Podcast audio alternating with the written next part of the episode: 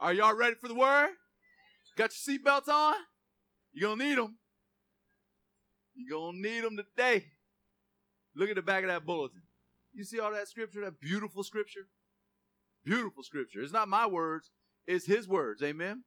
It's his words that impact, his, his words that bring life. That's why we have a lot of scripture. Uh, you know, in seminary school, they, t- they tell you to take, get three points, use a couple of scriptures to make each point, and then get out of there. Because the Baptists will get you at 12 o'clock. yeah, but I'm so thankful that you guys don't worry about time here. You guys would never throw a gigantic clock up in there for me to have to look at. So thankful for y'all. yeah, Quentin, that's new. But it's not digitized, so I don't pay attention to it because they didn't teach me how to do all that. I remember what watches looked like that about a year ago. Anyway, we should pray. Father, we thank you for your word. Your word is truth. It's always on time. God, thank you for blessing us with your presence. Thank you for going before us and the, and the people that you have here at this appointed time, God. Bless them beyond measure. Father, may they see you for who you really are, someone who loves them right where they are. Father, thank you for, for your great love for them and, and blessing them to be better on their way out than they were when they came in here. God, you are an amazing Father, one who truly loves us unconditionally. We thank you. God, show us Jesus everywhere in Scripture. In His name we pray. Let the church say, Amen. All right, let's get right on in it. Grace in action. All right, grace in action. Whenever you see grace walking on crutches, that's grace in action right there, boy.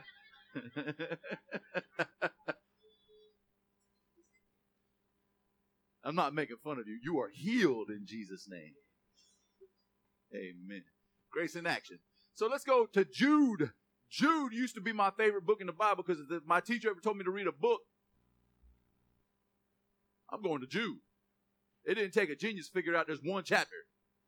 I can do that, collect my candy bar, get back out of there. Amen. Anybody go to school or Sunday school looking for a candy bar? Back when they had them velvet things? It's Jesus. I'm like, Jesus is falling. like his little picture was rolling up down there. Y'all remember the velvet boards? No, Bobby, I know you do. You invented it. Acting like you ain't up there with me.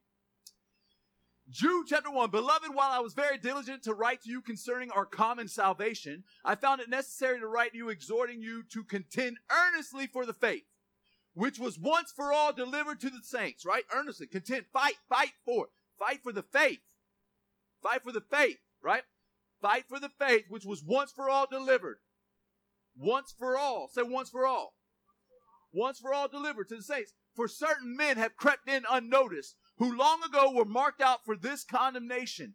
Ungodly men who turned the grace of our God into lewdness, licentiousness, and deny the only Lord God and our Lord Jesus Christ. Now, when people come against grace teaching, do you think that Pastor Dwayne and I, have you ever heard us deny Jesus Christ? Ever. No, we lift up the name of Jesus Christ, the person of Jesus Christ. We, we trust that you see Jesus in us. Amen? So when people say the grace, when they preach all that grace, they're giving people a license to sin. I'm like, you need to read your Bible. Because it's actually the opposite. See where it says, who turned the grace of God, our Lord, the grace of our God into lewdness? See that? Let's look at that word. That word is metatithemi. Look what it means.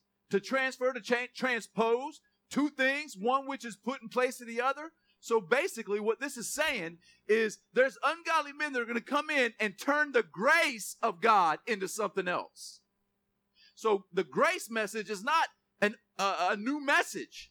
It's the original good news. And religious people have tried to come back in and turn it back around. And Paul's like, I have none of that back when he was writing in Galatians. We'll see that later, right? So he pronounced a double curse on people that would do that. And so people come against the grace teaching all the time. How, what they're really coming against is people that tell people good news. Can you imagine if the angels would have showed up to the Pharisees that night Jesus was born? Behold, I bring you good news. Nah, you're from hell. Don't bring that good news up in here. You see, God knows. He knows appointment times, right? He knows to put the right people in the right place at the right time. That happened to me. Somebody was in the right. Look, I used to be that guy that came against those those grace preachers, giving people a license to sin. You do not need a license to sin. You never had one. You don't get born, come out the womb, boom, there's your license. You can sin now. Do you? So that doesn't even make any sense. So you don't need a license to sin. All right. Grace is the only antidote against licentiousness. It's the only one. If you go back and you look at this, the, grace is the good news. Grace is the favor from God. That's good news, right? And it's not based on you, it's based on Jesus. The old message, the old covenant was the law.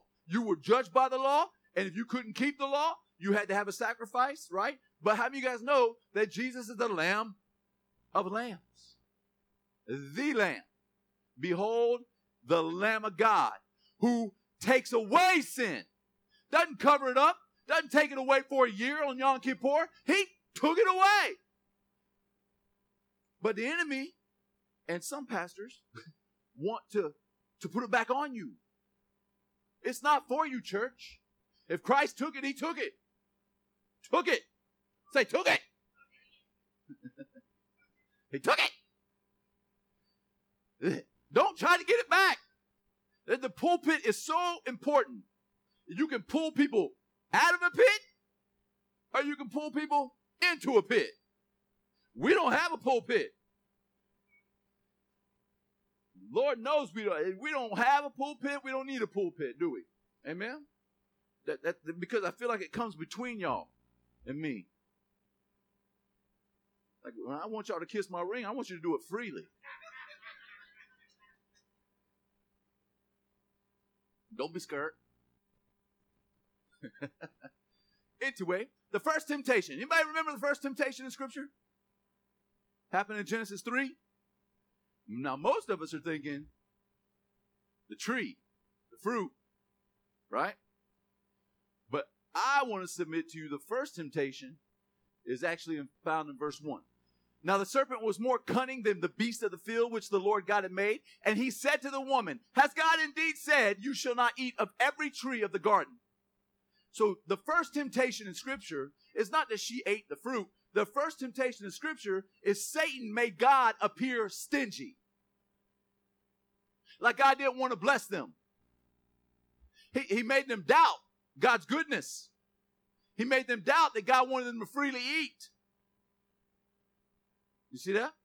Isn't that amazing? And in fact, if you go back to chapter 2, this is what happened. And the Lord God commanded the man, say commanded. See, we think that God was holding something back.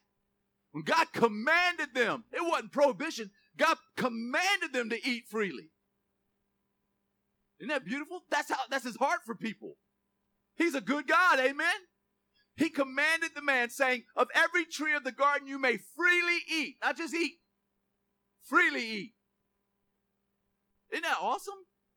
Did man have to do anything? Nope, it was already done, right? But of the tree of the knowledge of good and evil you shall not eat, for in the day that you eat of it you shall surely die. There were two trees in the midst. One was the tree of life, which represents Jesus. The other is the tree of the knowledge of good and evil, which represents the law. And anytime you eat from the law, you're gonna die. You're gonna die. You know why? Because it's called the it's called the ministry of condemnation, the ministry of death.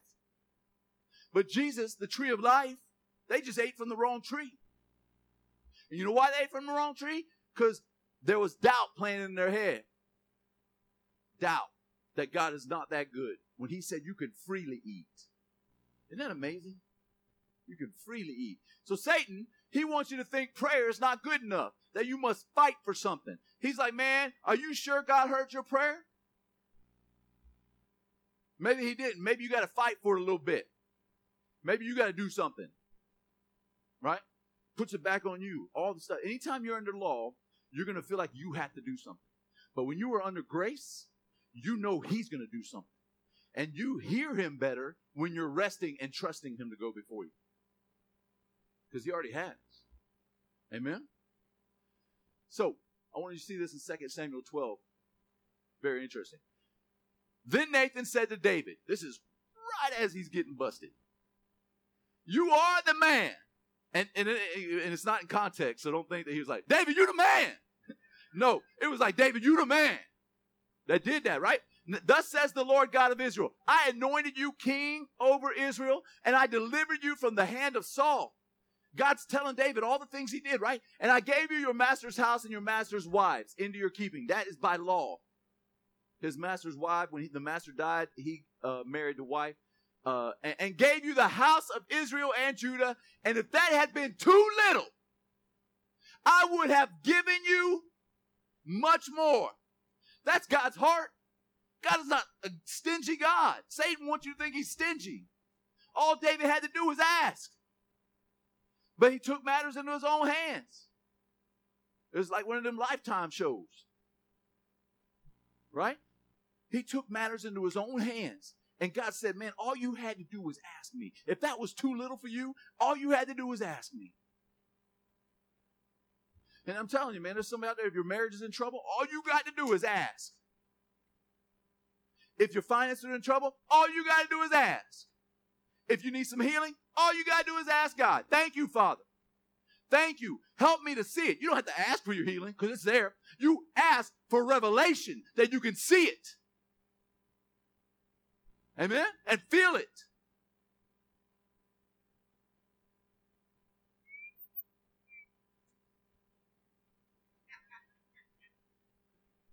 Get excited up here, baby. If I jump right there, will both y'all catch me?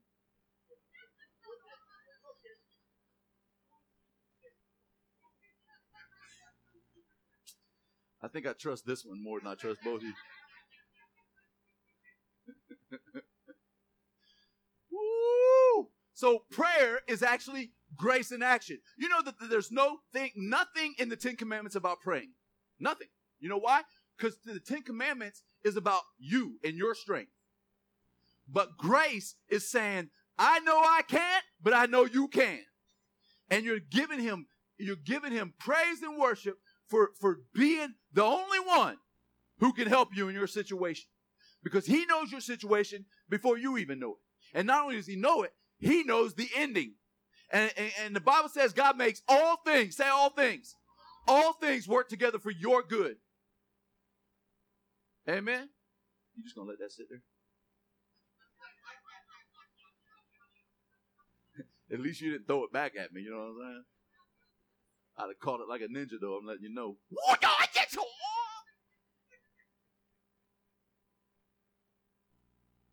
That's just attitude. Yeah, you know how they're like a minute behind. you ever seen the Bruce Lee movies? I'm gonna beat that. How do we even go down these roads, man? Whew, riding roads don't nobody wanna go down. Y'all know that song? Me neither. Luke 11.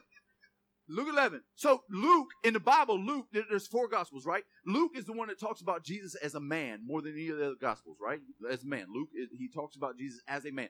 And look what they said right here. Now it came to pass as he was praying in a certain place when he sees that one of his disciples said to him, Lord, teach us to pray, as John also taught his disciples. They knew that, that the source of Jesus' power was his prayer because he was talking to God like a father because he was representing a man, right? When he was down here. And so the greatest strength a man can have is to pray to your father in heaven. And the people, the disciples saw that. They saw, they recognized that was the source of Jesus' power. His conversations with his father. Same for you, church. Same for you. Your power is in your words that you speak to him. And, and he loves to be reminded of all the things that he's already done. Amen? We, the Bible says when we pray, we pray as if we've already received it. That's, you know what that is? That's saying thank you.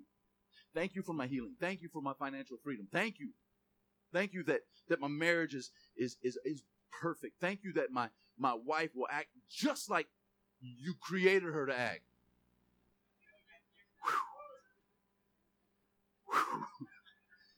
Woo! Let's get back to scripture. God is not good to us because we are good. Most people think when I'm good, God will be good to me. That's not true. God is good because He's good. Even when you're bad, God is still good to you. While you were still sleeping, while you were still sinning, Jesus came. He, God didn't hold Jesus back. If God's holding something back because of your badness, why would He send Jesus? The best that heaven had to offer. He didn't send David. He didn't send Moses, Abraham, Elijah. He sent Jesus, the best that heaven had to offer, while you were still sinning. How much does God love you? That's unconditional love right there. So don't let people tell you, hey, you got to get right. You got to be good for God to love you and God to bless you. No, you don't. Your blessings are not dependent upon your actions. Your blessings are dependent upon the one who represents you and his actions. And that's good news, right? Because we can't do it. And sometimes we get so tired of it. We get so tired of trying that we just stop. And that's when you know the enemy has gotten in your head. We need to see him as good. We need to see him as good to us, even when we're not good. And, and this is what the Bible says right here, like, uh, Romans 2 4. Or do you not despise the riches of his goodness, forbearance, and long suffering, not knowing that the goodness of God will lead you to repent? Repent there means change your mind.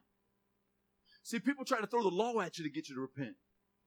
The Bible says, tell them how good God is. Then they'll repent. Instead of, hey man, you got to get your life together. so do you. You're pointing fingers. Get your own life together. Amen. But man, the more you focus on His goodness, the more you will change your mind. Anybody ever been on that rat wheel?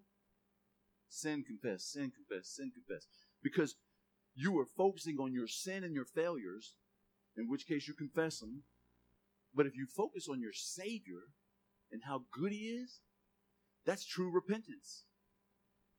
That doesn't repentance doesn't mean you're confessing your sin. Repentance means you're changing your mind. That He's good. Amen. Metanoia. Say meta. Change. Noia. Mind. And if there's somebody Hebrew that's watching me, they're probably that, that dude just jacked up our language but I'm from Lincoln Estates in southeast Gainesville. All right? So you tell your little Hebrew friends, come find me. I got something for them. My weapons are not carnal.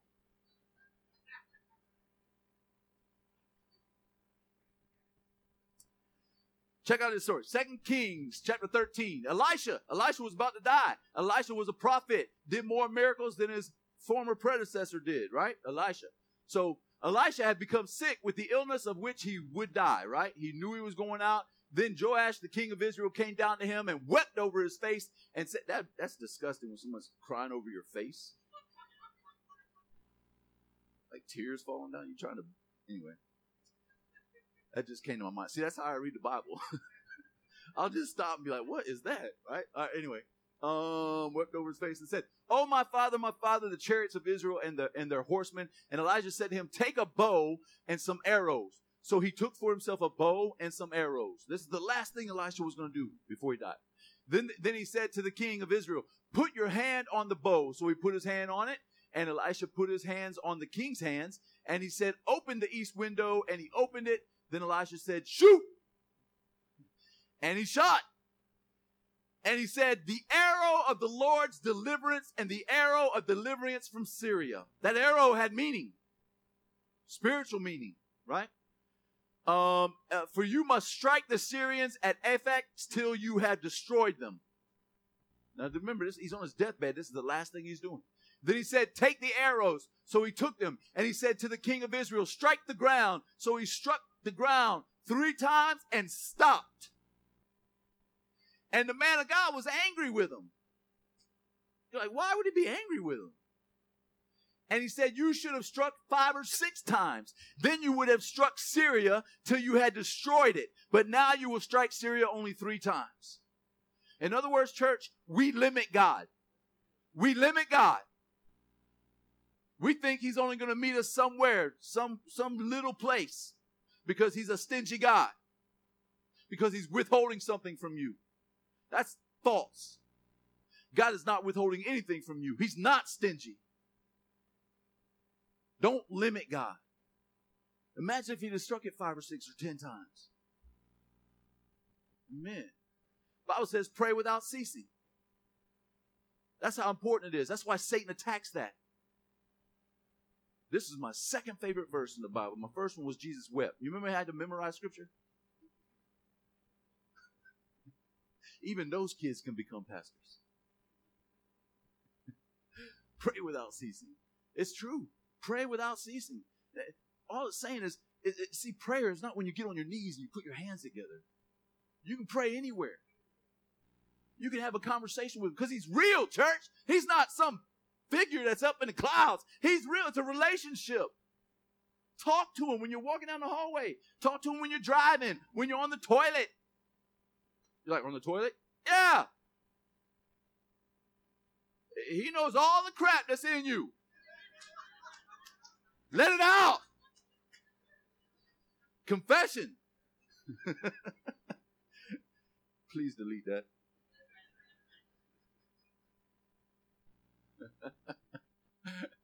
James 15:50 No longer do I call you servants for a servant does not know what his master is doing. Think about that. How many people say you got to serve the Lord? You got to serve the Lord. You got to serve the Lord. You got to serve, serve, serve, serve, serve.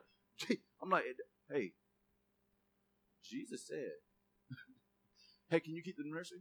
Jesus said, I'm just that's not what it means. No longer do I call you servants, for a servant does not know what his master is doing, but I have called you friends. For all things that I heard from my Father, I have made known to you. My Father, he says. Do you guys know that he is our Father? I mean, he's our Father. And it's a relation. It's not like my earthly father, right? My real dad. Yeah, that, that's that's no bueno. I would wait on the edge of my bed for him to come on Friday, and he would never show up. Never come. Then my mom would come in and say, I'm sorry, baby. Sorry, I, I don't know what happened. The times he did show up, he was good, man. He would pick me up, take me back to Tampa, put me on the couch, give me the remote. I wouldn't see him for two days. Different lady in there. Those were good times when you were a little kid, eh? And so I thought, hey, maybe God is like that to me because he's not clearly answering my prayers. Maybe he leaves me alone. Maybe he doesn't want to be, you know, giving me something that I don't deserve. You know, and, and, and my, he'd come home drunk and I'm sitting there,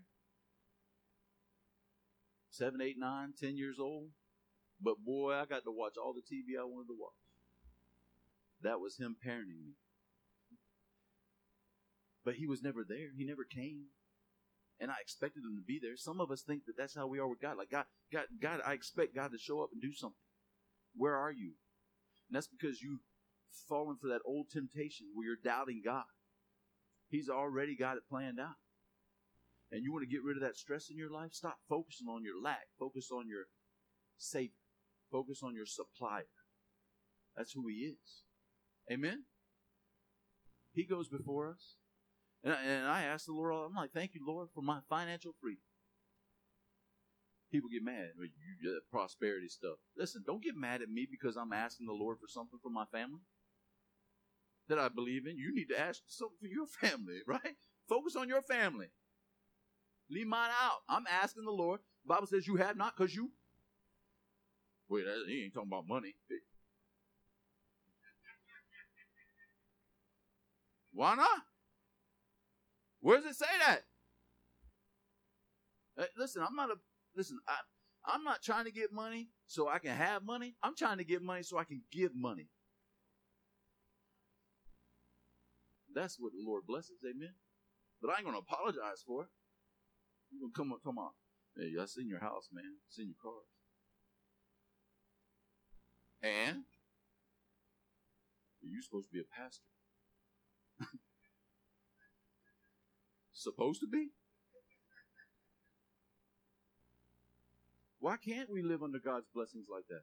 I don't understand why people apologize for it. I'm not.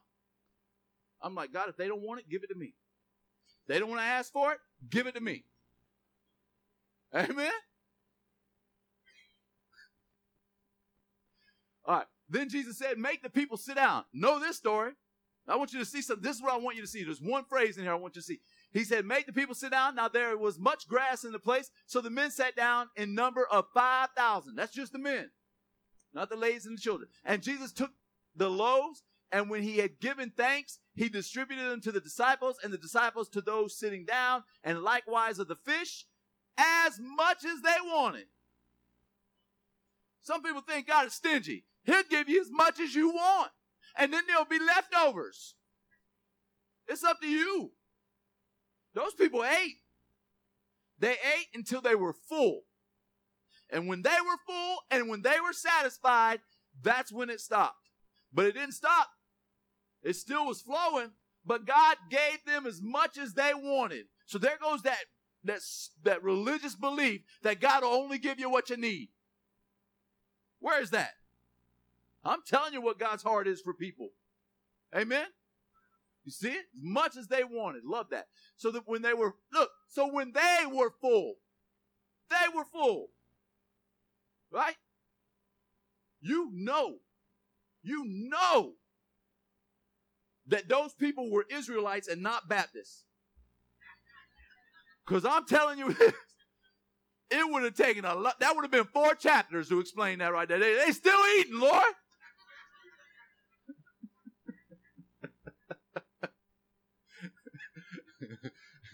Again, that's how I read scripture.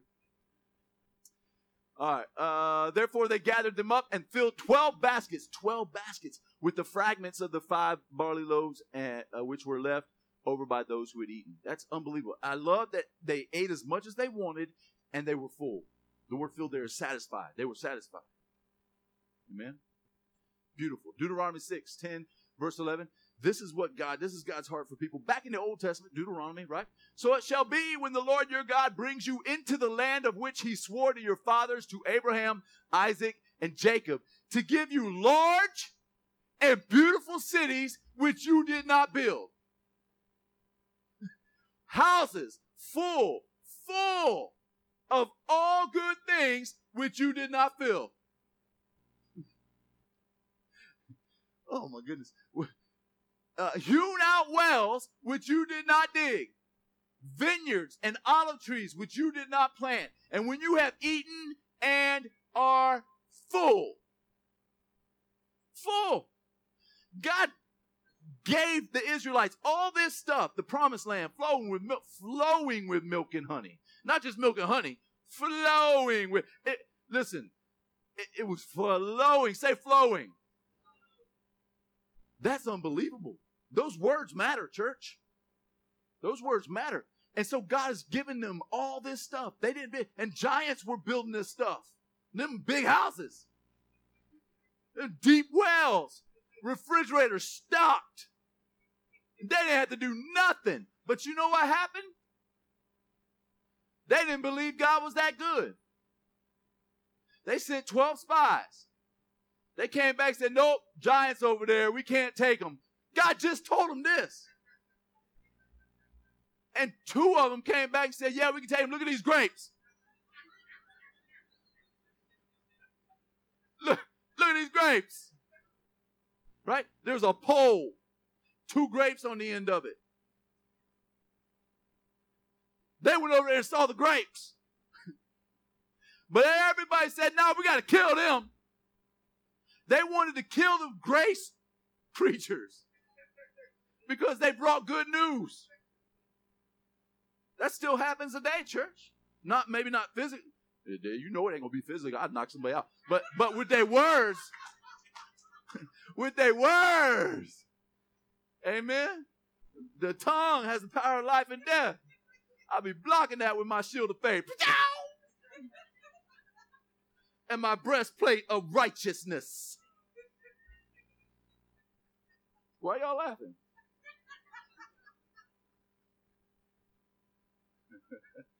I was going somewhere with this, I promise. So they they came back and and, uh, and and what I want you to see is they attacked the two guys that that saw the good news. People are going to hell. People died in the wilderness because they did not receive the good news. That's why they died. People are going to hell today because they reject the good news. It's not sin. People are not going to hell because of sin. Sin is paid for. They're going to hell because they reject the sin payment, which is the good news. So they died because they didn't think God was that good. There's a lot of people spiritually who are dying inside because they don't believe God is that good. This morning, I hope that you repent, you change your mind and see God as being good in His heart for you. Grace is not a new message, man. It's not. It hasn't been. People try to say this grace message is new, man. We got to go back. Go back, see what happens. I won't go back. I won't go back.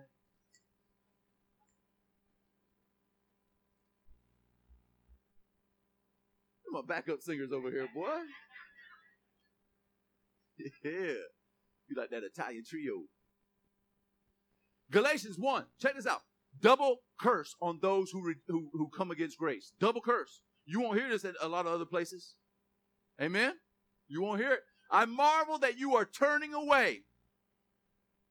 Turning away so soon from him who called you in the. Whoa. I thought it read law when I was growing up. But Paul's saying, I marvel. He's like, man, I'm dumbfounded. That's literally what I mean. That you are turning away so soon from him who called you in the grace of Christ to a. What does that tell you? Anything that is not the grace message is a different gospel. Anything that is not the grace of God is a different gospel. But that's not how the world treats you. It's not how Satan presents it. We always hear, man, those grace preachers, man, they, they if, if you see a, a pastor on TV made the world news or whatever, man, they're like, man, that pastor fell from grace, man. He hooked up with a, a stripper in Vegas or whatever, and he just fell from grace. First of all, you cannot fall from grace.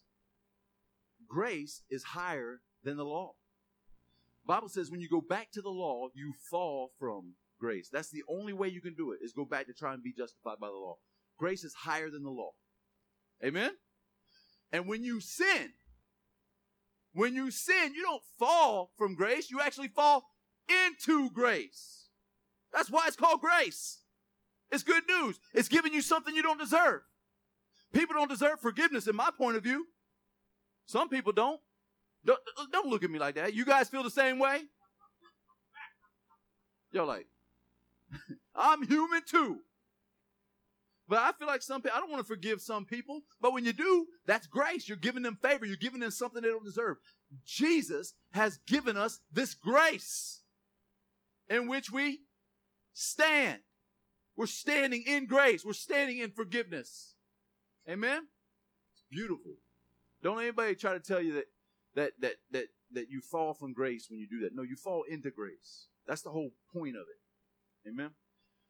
Who, which is not. He says it's not another. But there are some who trouble you and want to pervert the gospel of Christ. So the gospel of Christ and the grace of Christ are the same thing. They're intertwined right there. You could reverse them right there. See? Same thing. And, and they want to pervert it. They want to pervert the gospel. And now the world will tell you that the people that are perverting the gospel are the grace preachers, when in fact it's the exact opposite. And that's because Satan wants to make you think that he is God. And he twisted all around. He just twisted. Tell Satan, look, man, don't get it twisted. Don't. Don't even come at me. I'm protected. Amen? What? What's so funny? What did I say? Oh.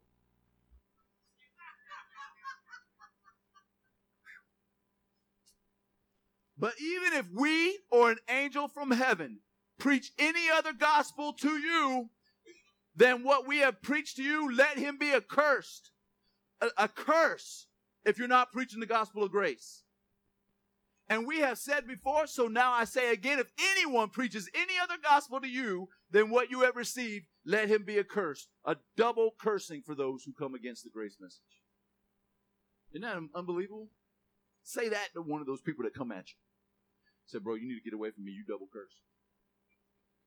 They're gonna be like, what? No, you, you, you need to read your Bible, man. I, will talk to you later, man. You double curse. Get away from me. Get away from me. Right? You start walking away.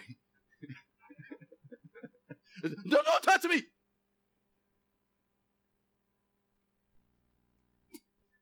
Acts. Acts. Let's go to Acts. We're almost done here, guys. But none of these things move me, nor do I count my life dear to myself, so that I may finish my race with joy. He's on his way out. He's on his way to die. And you know what he's saying? He said, None of that stuff, my past, none of all that stuff I tried to do religiously matters to me. Uh, that I may finish my race with joy and the ministry which I received from the Lord Jesus. What ministry did Paul receive from Jesus? To testify to the gospel of that's amazing. That is amazing. That was Paul's gospel. How in the world did I miss this for 20 years? That's important. The grace of God, the, the favor of God. That's what Paul testified to. You know who opened John, uh, Paul's eyes? Anybody know? Ananias. Anybody know what Ananias' name means? Grace. Like grace opened up his eyes. You think that's it? That, that's my chance? Nope. Everything in Scripture matters. Amen. And, and, and, indeed, now I know that you all among whom I have gone preaching the kingdom of God will see my face no more. He's like, I'm going, but I, I want you, I'm testifying to the gospel of the grace of God. And so when people accuse us of grace teaching and all that stuff out there talking behind our backs and all that, because they won't say nothing to our face. They won't say it to his face.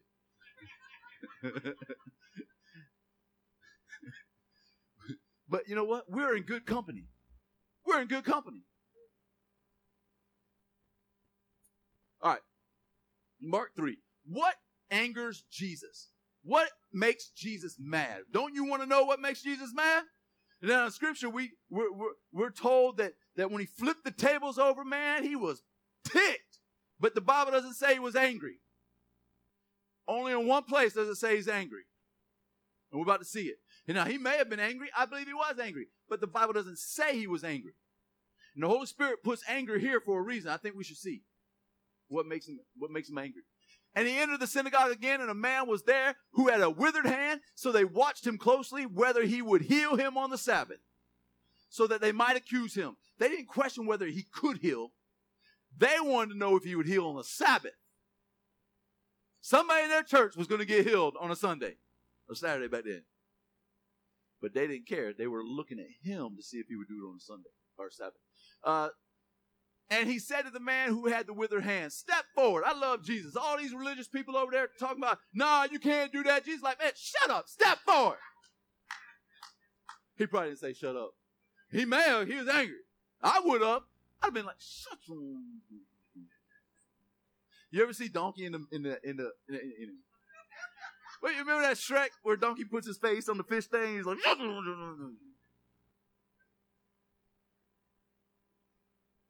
I do love Shrek.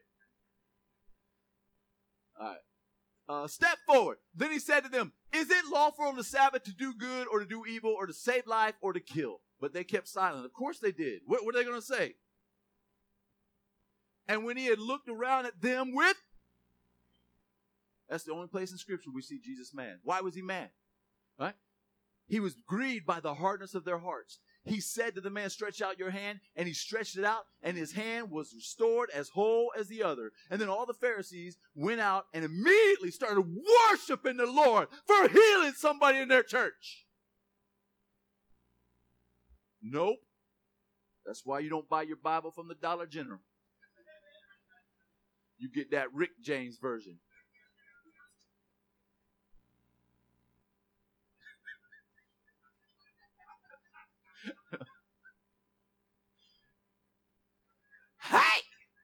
That's how it opens up. Hey! And God created. Can you see Rick James as a pastor? That would be awesome. Oh, anyway, back to scripture. Uh, the Pharisees got mad. They man, they wanted to, they wanted to destroy Jesus. He just healed somebody. And you know why he was angry? At the hardness of their hearts. He was angry at their lack of grace. He was angry that they they didn't see him as someone who loved some somebody. People. He loves people. They were worried about the law. He loves people. You think Jesus cared what they thought? No. He was angry and he healed the person. It didn't stop that person from receiving their miracle. Isn't that beautiful? Because he loves people. He will not let religion get in the way. So some people go to churches that they, they, they might not feel like somebody's praying over them. We have some a couple in this church that when they found out some very bad news, the pastor didn't have time for them. They came here. Dwayne put oil on them, man. We prayed over them. Beautiful. Right? Religion will not stop somebody from receiving a miracle because God loves people, right? Last two verses. What grieves the Holy Spirit? People say, hey, man, my spirit is grieved. You see that lace skirt this morning in church? My spirit is grieved. You see that lady, all that makeup on her face? My spirit is grieved. People use that excuse all the time, don't they? My spirit is just my spirit, my spirit is grieved. Get up out of here then, your spirit all grieved up. Meanwhile, they got a tongue that can whip somebody from another room. I've been there getting caught.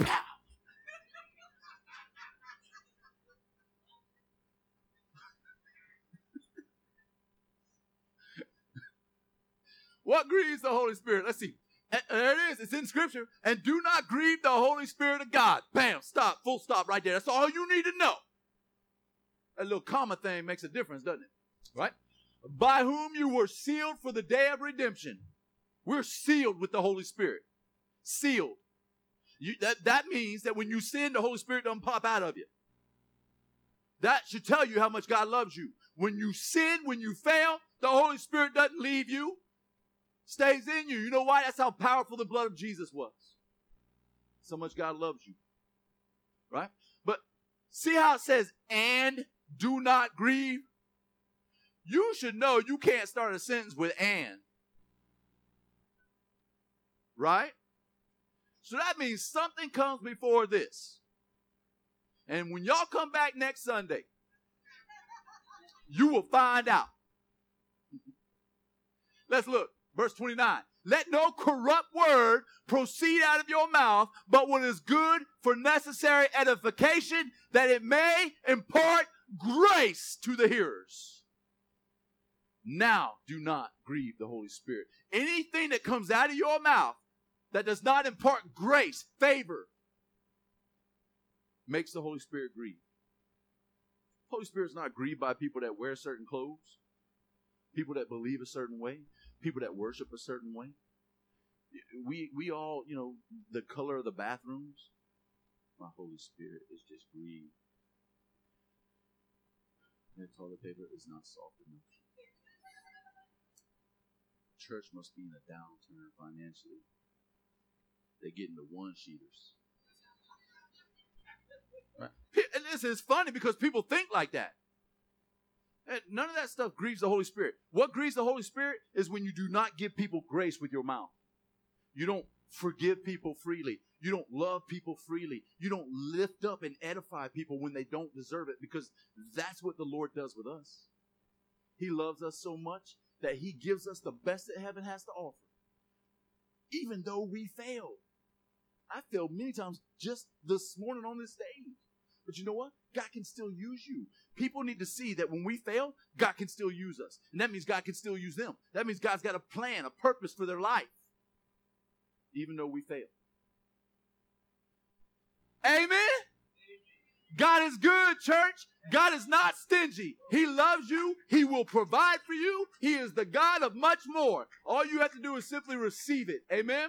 We receive it by understanding how good he is and that he's not sin. Don't receive teaching that lets you and, and let Satan fill you with doubt that says God is not going to provide something for you because you keep doing this. I do that. Uh, one thing I battle with is, man, I keep spending money. How, why is God going to bless me with money when I just keep spending? I'm so in debt, right? And I, I get my own head about it.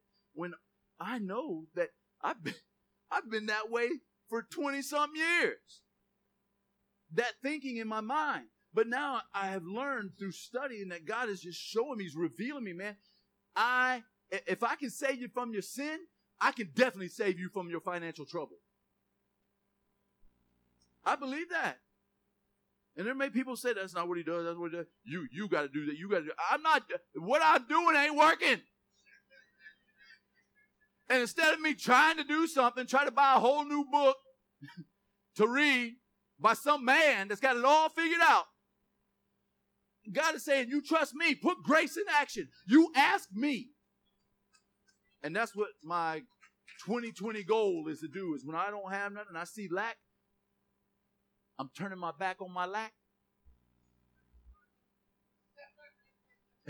and I'm putting my eyes on Jesus, my supply. Amen. All right, we, listen, we better. Will you stand? Will you stand and give Jesus the praise? Because he honestly is the one that has done all this for us. He's gone before us. He's paid the way. He's made your path straight. Amen. Don't doubt. Don't doubt. Don't doubt. Don't doubt. You just start thanking the Lord in prayer. Pray without ceasing. Thanking the Lord for all that He's done in your life. If you feel like you don't have something, it's you just need to ask Him. Ask Him. Put it on Him. Trust Him. Trust the Lord. And He's right there. Because I keep pointing right there. Trust the Lord. So Pastor Dwayne's going to come up. He's going to pray a blessing over you. All you got to do to receive that blessing is say amen. Say thank you, Father, for blessing me. Thank you, thank you, thank you. The way you do that is amen, amen, amen. It says, may it be so to me as the words that you give him come out of his mouth. That's all we have to do. Listen, I'm going to be down uh, down here at the end of service, if you have not accepted Jesus Christ, will you lead them in a prayer? So he'll Pastor Dwayne will lead you in a prayer. If you haven't accepted Jesus Christ, if you you may have thought you knew who Jesus was, but now you see he's good. Now you see he's not out to get you every time you mess up. Amen. He loves you right where you are. Just repeat the prayer that Pastor Dwayne prays. That's it. We all gonna repeat it together. It ain't like you'll be the only one. People be looking at you like that dude ain't saved relax, relax, right? Just speak out the words as everybody says them. Um, if you want to join our church, this is who we are. It's what we believe, whether it's me or him teaching. This is just, we love the Lord. We are truly free, and we ain't going back. I can't even go visit another service because I, in my mind I'm thinking, oh my gosh, I can see people that are bound up. My heart is to make them free. And if I stand up in the middle of their church and go, yo, I'll get kicked out. So y'all pray for us. But that, man, this is what we believe. We love the Lord here. We, it's a family here. I truly believe it's a family. I get texts on Saturday from people that say I'm not going to make it. Who does that? You know why they do it? Because they, it's a family. They they really want they want to know that this is why they're not coming. I think it's cool, man. I really do. Except when they're like at one o'clock in the morning. Ben. Anyway,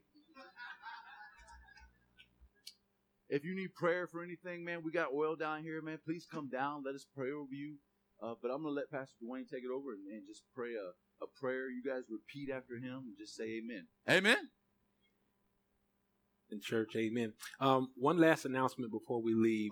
Uh, I don't know how many of you already know this, but I've had a, a, a career change, and uh, I am in the life insurance industry now. So there's a lot that has taken place in the life insurance industry over the years. Many of you probably already have policies, but you probably haven't looked at those policies in quite a while. You may not even quite understand what it is that you actually have. Uh, I would love the opportunity to sit down with you and talk to you. I have some brochures here and I have, have business cards that I would love to um, put in your hand before we leave today. Amen. And one more announcement. We do have a youth event tonight at the Pointers House. It's from 5 to 7. If you need directions or the address, uh, please let me know. It's going to be time of eating and fellowship, and they're going to play a few games. Again, that is a youth thing tonight. If you need directions, come see me at the church. Amen. Let's pray, church. Heavenly Father, we thank you so much for this opportunity that you've given us today to come and receive from you, to hear from you, Father. Thank you for your grace that is so sufficient for every area of our lives, Lord. Thank you for the gospel of grace, Father. Thank you for the truth, Father, that makes us free. Lord, we thank you for giving us hearing ears and hearts to receive your word today, Father. We thank you for the one that you used, Father, to speak life into us, Lord. We thank you, Father, for the opportunity to just receive from you, Father, and just to be edified, to be encouraged, Father, to be equipped to continue to uh, be an extension of you and to share the gospel, Father, with those who don't quite know you, or even just to encourage other believers, Father.